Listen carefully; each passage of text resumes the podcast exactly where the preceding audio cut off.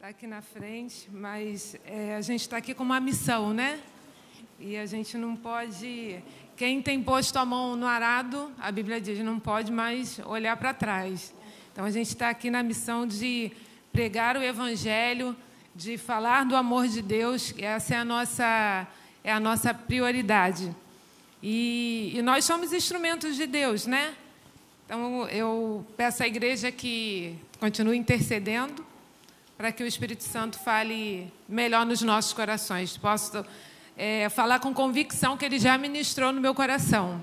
Então, assim, o que Deus trouxe, a palavra que ele trouxe hoje para a nossa meditação, com certeza já passou por aqui e já, já estou meditando nela desde já há um tempo, né?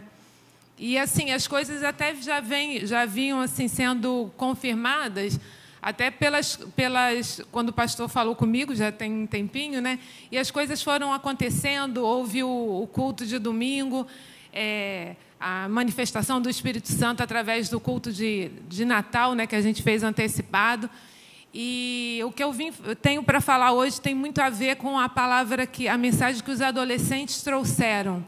Né? A princípio eu li e falei assim, Jesus, mas não tem nada conectando assim na minha cabeça, não está não tá nada falando nada com nada, mas o Espírito Santo foi me mostrando e através da, da mensagem que os adolescentes trouxeram no domingo, eu fui entendendo, conseguindo entender aquilo que Deus tinha para falar com a gente.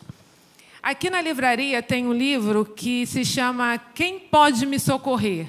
É um livro, quem tiver, eu nem sei se ainda tem, mas se tiver, eu aconselho para que vocês leiam é da esposa do pastor Jaime Kemp, e ela, ela fala sobre o livro de Isaías, e ela fala sobre a mensagem que o livro de Isaías passa para a igreja.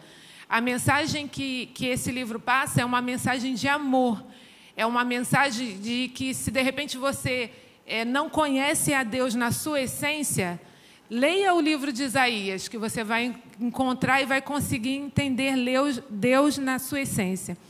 E ela fala no início do livro sobre uma sobrinha dela que ela disse que um dia a sobrinha estava brincando com uma amiguinha e a amiguinha perguntou assim para a sobrinha dela: "Como que é sua avó?"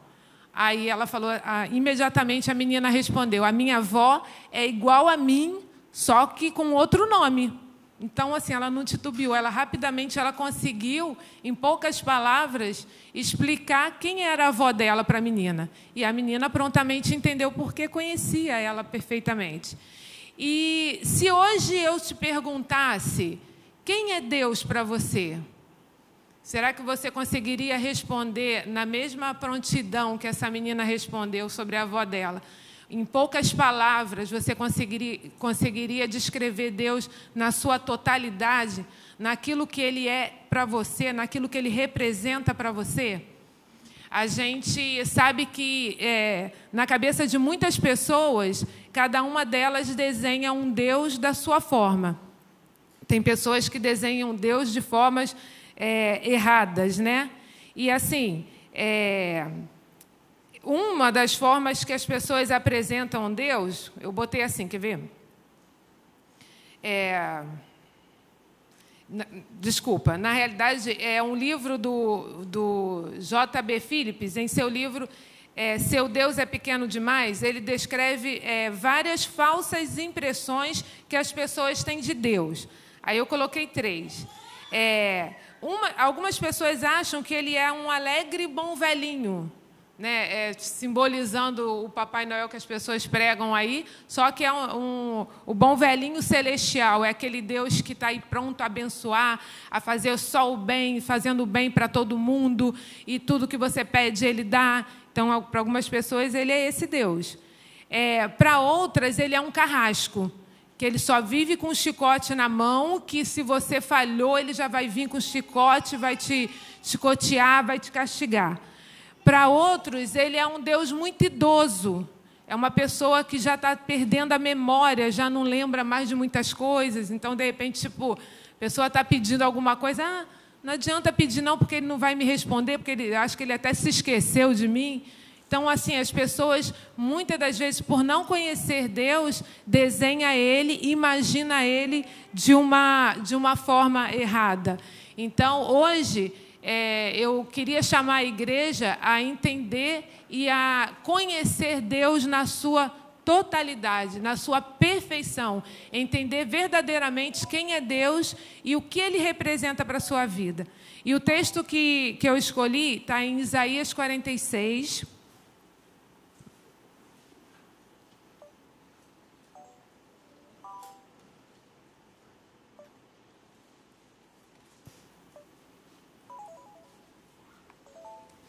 Eu vou ler aqui no Data Show, porque a minha versão é, é diferente da de vocês.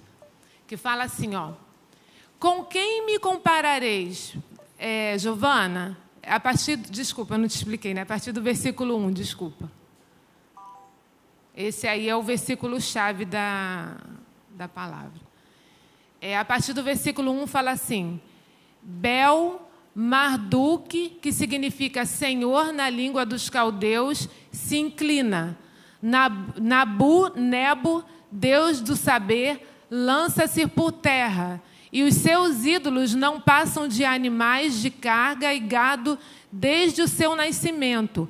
As imagens que são transportadas em seu lado para, de um lado para o outro são pesadas, um fardo para os seus exa, exaustos devotos. 2. Eu vou ler aqui na minha, então.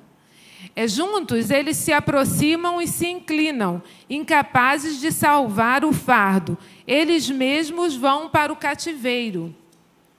Escute-me, ó casa de Jacó, todos vocês que restam da nação de Israel, vocês a quem tenho sustentado desde que foram concebidos e que tenho carregado desde o seu nascimento.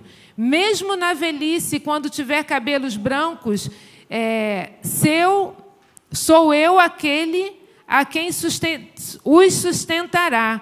Eu os fiz e eu os levarei, eu os sustentarei, eu os salvarei. Com quem vocês vão comparar-me? Ou a quem me considerarão igual? A quem vocês me assemelharão para que sejamos comparados? Alguns derramam ouro das suas bolsas e pesam prata na balança. Contratam um orives para transformar isso num Deus. Inclinam-se e o adoram. Erguem-no no ombro e o carregam. Põem-no em pé em seu lugar e ali ele fica.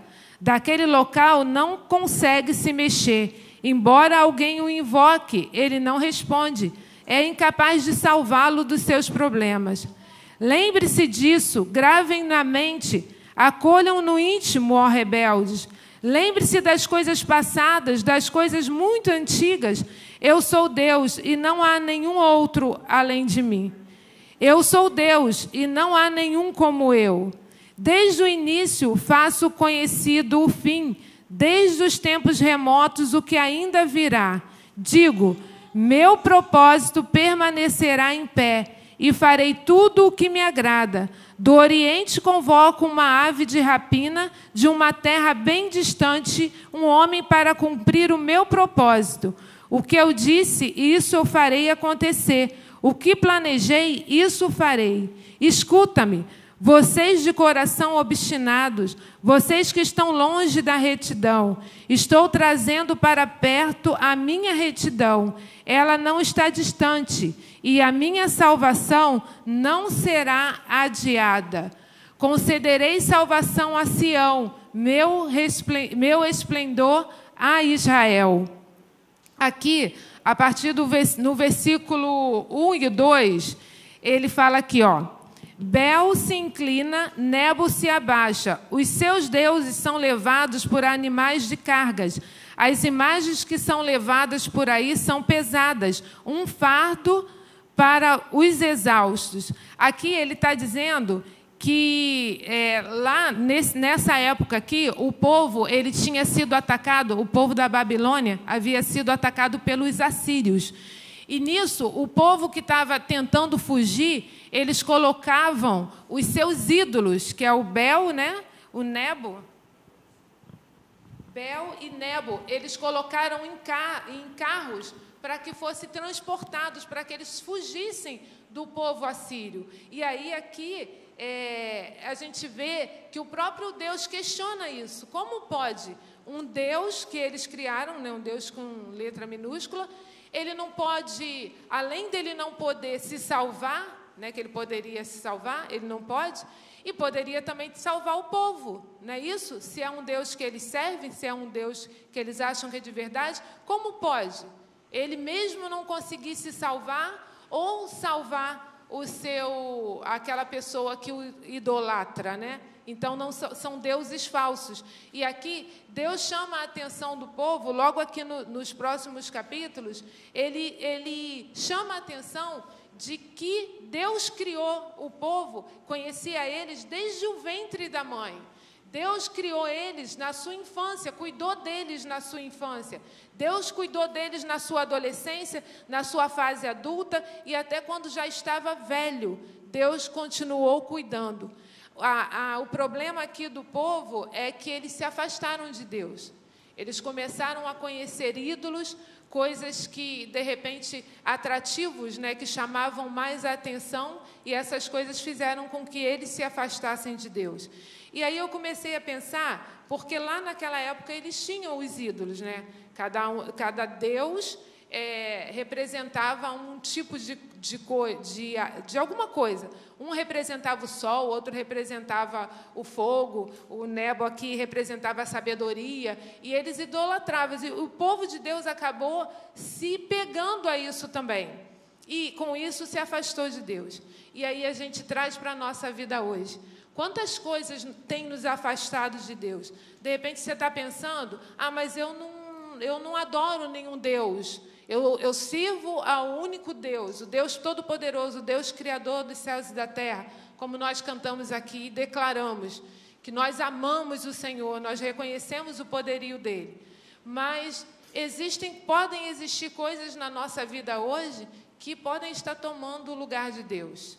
E a gente às vezes são coisas pequenininhas que, que não, não estão passando despercebidas, podem ser coisas grandes e sérias que você precisa de libertação, mas são coisas que vieram para te afastar de Deus, porque na realidade, Deus, quando nos criou, Ele nos criou para que nós tivéssemos uma, uma intimidade com Ele, né?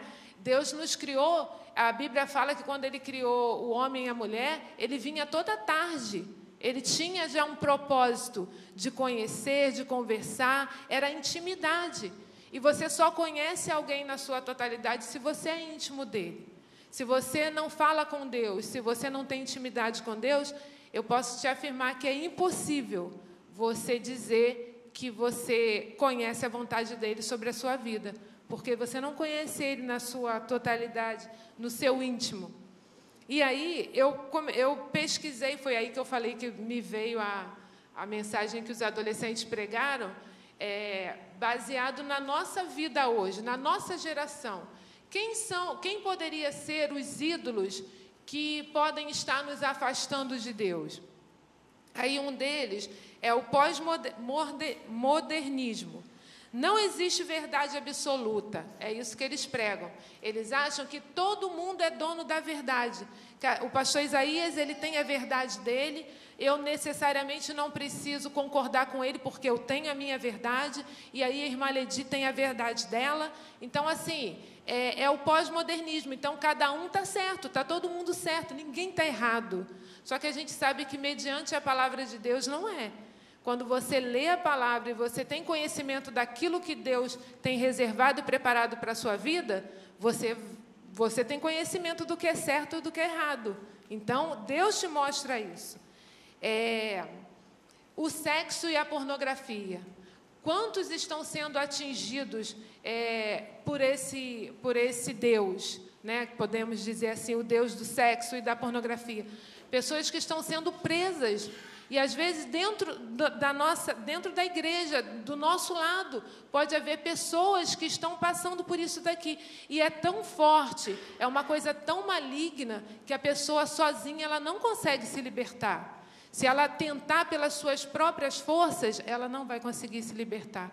Para isso ela precisa clamar e pedir a ajuda de Deus, porque é somente Ele que pode, pode te ajudar a se libertar. Estamos vivendo dias piores que Sodoma e Gomorra.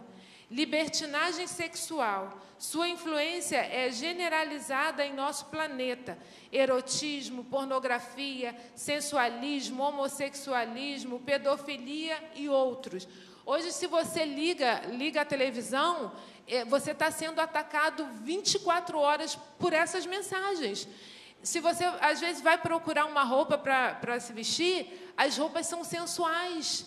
Você é, vai, vai ler uma revista, vai ver alguma coisa na internet, está sendo é, é, essa mensagem está sendo é, é, um apelo que o mundo está tentando assim colocar dentro da, das pessoas e isso tem infelizmente tem chegado dentro da igreja e a ponto de que está fazendo com que as pessoas se afastem de Deus é, é um atrativo como os adolescentes a mensagem que eles pregaram é um atrativo passageiro por quê? Porque você olha ali, aparentemente você se satisfaz naquilo que você está olhando, mas depois, quando você termina de ver, a sua carne, por dentro de você, a sua alma está corrompida, está suja. O próprio inimigo que te faz olhar essas coisas é o próprio que vai te acusar daquilo que você fez. E aí a sua mente vai ficar pesada, e com isso você se, se, envergonha das suas atitudes, e aí é como a gente prega lá no Ministério Infantil.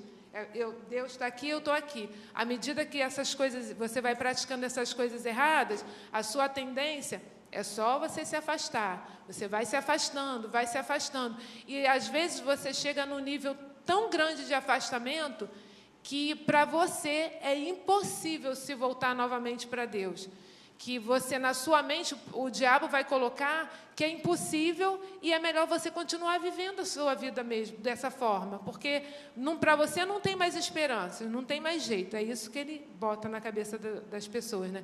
Não tem mais jeito, não tem esperança. Então continua vivendo da forma que você quer. Só que Deus não quer isso.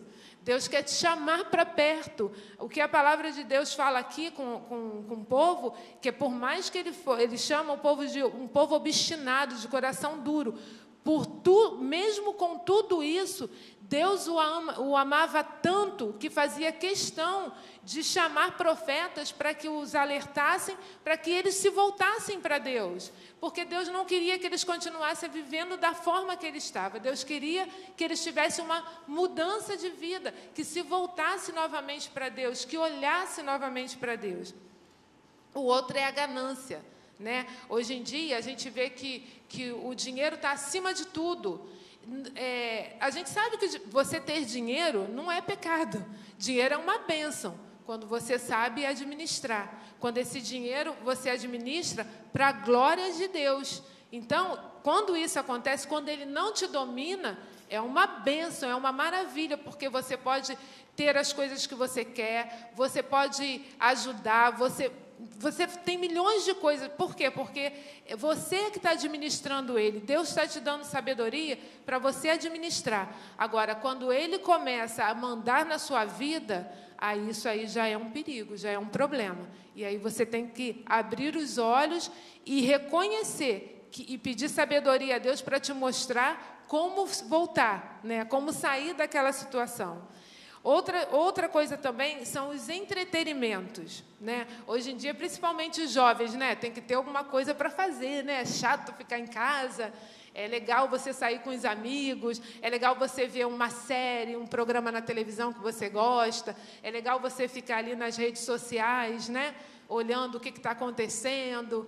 Então, isso tudo é muito legal, mas quando isso, esses entretenimentos começam a te afastar de Deus, a tirar o foco, aí também já é outro alerta para você. Você vai ver que isso aí é uma artimanha que pode estar te tirando do curso, te tirando do caminho que Deus gostaria que você fizesse, que você caminhasse, né? O outro é o humanismo, é o homem achar que ele está no centro de tudo. Hoje em dia a gente também tem visto muito isso. As pessoas têm sido individualistas, as pessoas têm sido egoístas. Não, eu quero tudo para mim. Primeiro tem que ser para mim. Não, é, não eu, tenho, eu tenho que pensar em mim, porque se eu não pensar em mim, ninguém vai, vai pensar. Não, se você não pensar em você, Tudo bem, está certo, você tem que pensar em você, você não pode é, né, se deixar levar. Mas é, não se colocar como prioridade. Porque Deus, Ele conhece as suas necessidades, sabe do que você precisa, mas você também precisa olhar em volta. Que às vezes você está tão acostumado a olhar só para você, que às vezes existem pessoas do seu lado que precisam de auxílio, que precisam de ajuda. Às vezes, seu melhor amigo hoje precisa de uma palavra e você está tão preocupado com, com a, sua, a sua situação, com seus problemas, que você esquece de perguntar se ele está precisando de alguma coisa. Ou então, não é muito, não é muito difícil. Se você está ligado com Deus, o Espírito Santo te toca e te mostra, ó, fulano de tal não está legal, ele está diferente, tem alguma coisa. E aí você vai até ele, ajuda. E da mesma forma é, que você está ajudando o seu, o seu irmão, ajudando a pessoa que está do seu lado, Deus está lá do céu te olhando e contemplando o seu coração e vendo que você é, não está se importando somente com você, mas você se importa também com o próximo, porque esse é o segundo mandamento. Além, o primeiro é: amarás o seu Deus acima de todas as coisas. É o que a gente está falando aqui. Você não pode perder o foco. E o segundo é amar o seu próximo. Então, quando você come, faz esses dois. É, realiza esses dois mandamentos na sua vida, com certeza você está no caminho certo que Deus tem traçado para a sua vida. É, a outra coisa também que eu botei é a fama, né? Fama a gente pode colocar aqui também como é o desejo de da pessoa que está em evidência, né? É muito bom você as pessoas te conhecerem. Ih, ela é fulano de tal. Nossa, então, tem muita gente que, que caminha é, em torno disso. Se quem não é visto não é lembrado. Então, assim, a pessoa quer, quer ser vista, a pessoa quer, quer, quer estar no, no auge. Né? Perdão, eu falo muito, né? Eu vou falando. A pessoa está no auge, quer, quer estar na, no topo. Então, assim, e, e quando ela comete isso, ela acaba caindo no humanismo também. Ela quer ser o centro de tudo e acaba esquecendo até de Deus, porque é o que a gente cantou aqui: toda honra, toda glória é para Deus. É, desde o do ventre da nossa mãe, a palavra de Deus diz que quando você estava na barriga da sua mãe, Deus já te contemplava. E uma coisa muito legal que a Vívia falou numa reunião há uns anos passados é que ela fez como, como se Deus estivesse contemplando né, você, na, a pessoa na barriga. E ela fez assim uma carinha tão, tão legal, de como se Deus estivesse assim, contemplando a obra que ele fez. Ele, ele formou, ele colocou aquele ser ali dentro do, do organismo da mulher, e em todo momento ele foi cuidando, ele já tinha planos, ele projetou. E isso não foi só para um indivíduo é, especificamente, foi para cada um de nós.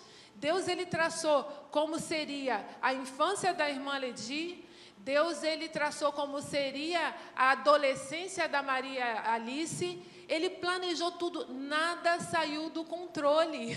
Ele está no controle de tudo, até hoje, na velhice. Tiabete, se eu for perguntar para ela ali o que ela já viveu em toda a vida dela, se ela me disser que não foi Deus que cuidou dela, eu não sei quem foi.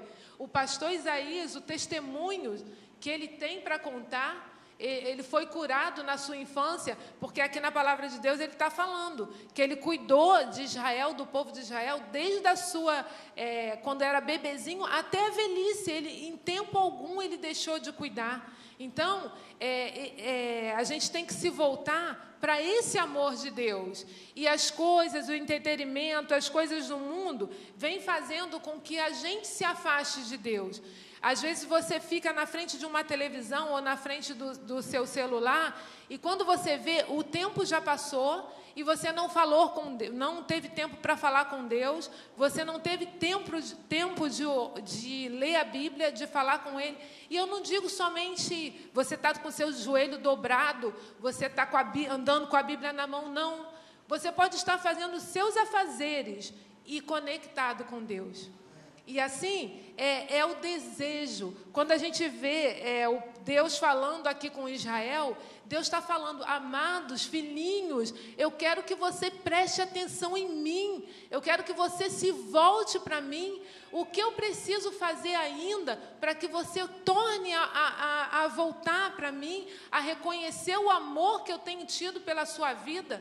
E é isso que Deus nos chama nessa manhã para se voltar para Ele. E aí eu lanço um, um, desafio. Eu não sei, de repente você pode está passando por algum desses problemas, dessa, dessas dificuldades aqui que eu mencionei, de repente eu, o que eu falei aqui seja o que você hoje está vivendo. Eu posso ter mencionado alguma coisa que hoje tem sido o seu problema, que hoje tem sido a sua dificuldade. Aí você vai falar assim: não, mas para mim não, eu não tenho problema nenhum com relação a isso, não. Eu tô, eu tô muito bem. Deus tem, tem trabalhado na minha vida, estou muito bem mas você não perdoou aquele seu irmão que, que fez algo que te entristeceu. De repente você não perdoou o seu pai que te criou. Você, é, é, você tem sido egoísta, você tem sido orgulhoso com alguma coisa na, na sua vida. E essas coisas hoje precisam ser quebradas. Eu posso dizer com, com clareza que hoje Deus quer que você deixe essas coisas aqui, ó, no altar dele. Hoje, Deus não quer que você saia daqui da mesma forma que você entrou por aquela porta. Eu creio que se Deus colocou essa palavra no meu coração, e se Deus te trouxe aqui nessa manhã, é por algum motivo. De repente, eu posso estar tá falando muito, posso estar tá cansando vocês, mas é a palavra que Deus trouxe para a igreja dele hoje. Deus quer que você se volte para Ele e reconheça Ele como, como seu Pai, como aquele que te criou, como aquele que cuidou. E em tempo algum da sua vida Ele perdeu o controle. Não foi Ele que perdeu o controle da sua vida, foi você que se afastou dele. Por algum motivo você se afastou.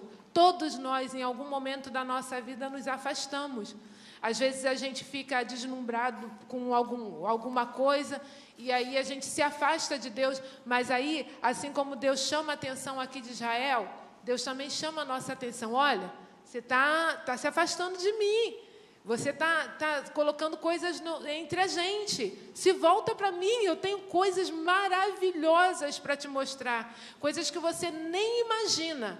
Às vezes você tem pedido alguma coisa para Deus, mas o que Deus tem reservado para você é tão maior do que isso que você pensa, que quando você receber, você vai falar assim: gente, como que eu não pensei nisso? Mas são as dádivas de Deus, são as bênçãos que Deus tem reservado para o seu povo. Mas Ele tem isso reservado para os mais chegados. Não que, que Ele vai castigar aqueles que não se aproximem dele, mas quanto mais você se aproxima dele, você vai conseguir entender o que ele quer para a sua vida. E aí, ele não quer só um pouquinho do seu tempo, não. Ah, é, ele vai que ele quer, Leonardo, só só o domingo seu, tá? Vamos fazer assim, você separa o domingo para servir a Deus. Não, ele não quer isso. Ele quer você todos os dias. Independente, como disse o Carlinho, das, cinco, das circunstâncias que você está vivendo, Ele quer você, Ele quer chamar sua atenção, Ele quer mostrar para você, dia após dia, o tamanho do amor que Ele tem por você.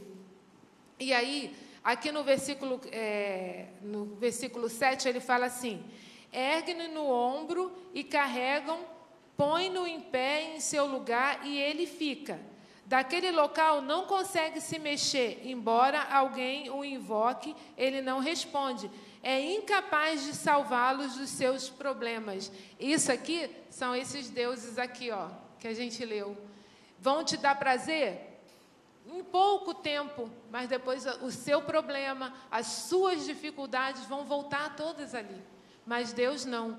Deus é um Deus de novidades de vida. Dia após dia, Ele tem algo novo para você.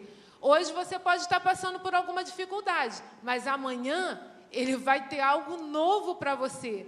Mas para isso você tem que procurar, você tem que buscar. Você é que tem que se chegar a Ele. Você, ele está batendo na porta, mas você precisa abrir.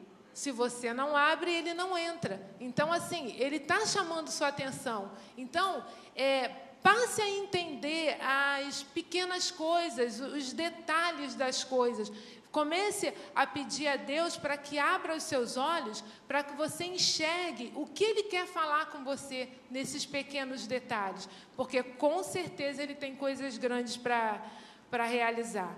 Devemos confiar no cuidado de Deus e saber que todo o controle está nas Suas mãos.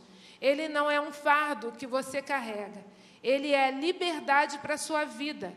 Ele tem promessas para um futuro de libertação.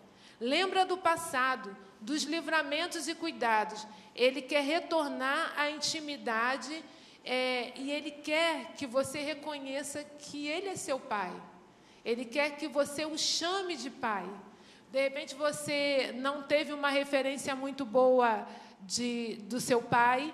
De repente é, as coisas aconteceram coisas muito ruins na sua vida que fizeram com que você passasse a não acreditar mais no amor de Deus, mas Deus hoje ele te dá uma oportunidade para que você retorne, retorne e você tome por posse tudo aquilo que ele um dia te é, ele declarou para você. Às vezes você teve promessas na sua vida há anos atrás que você até esqueceu. Mas hoje Deus te manda lembrar daquilo que Ele te prometeu, que Ele não esqueceu, que Ele vai cumprir, mas depende de você abrir essa porta. Ele está batendo, Ele está chamando sua atenção. Depende de você querer receber ou não.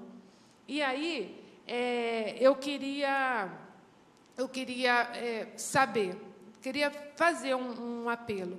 De repente, se você quiser vir aqui na frente, você vem. Se você não não quiser, também você pode ficar no seu lugar. Você tem total liberdade.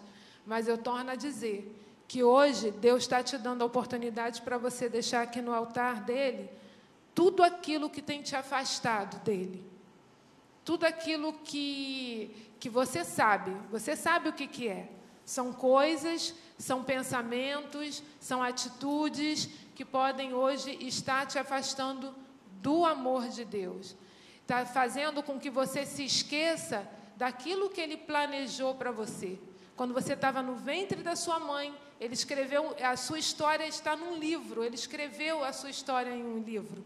E ele, é, esse plano dele para a sua vida não morreu. Para ele não foi esquecido. Você pode ter, você pode ter esquecido disso, mas para ele não permanece vivo. A atitude dele para com você permanece viva.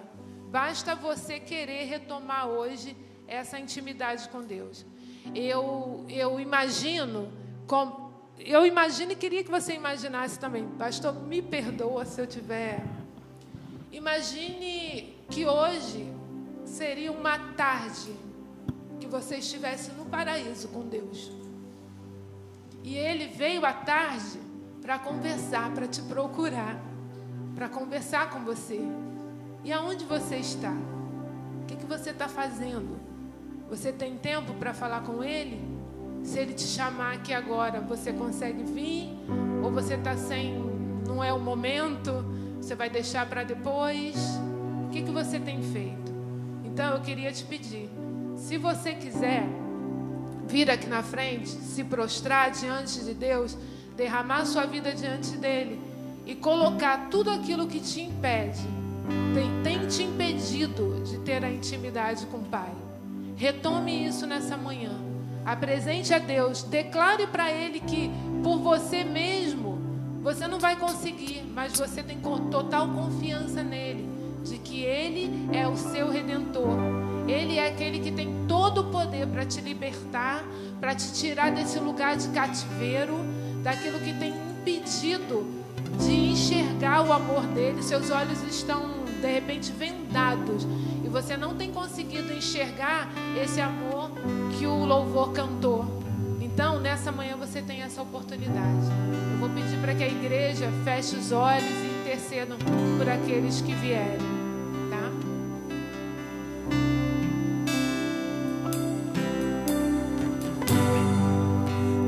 teus olhos me viram quando em secreto fui criado. Senhor.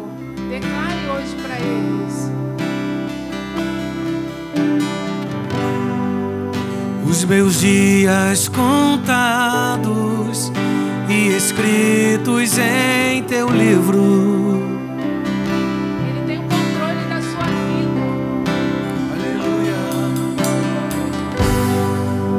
Um sopro divino, Ele soprou o Espírito puseste vida em mim.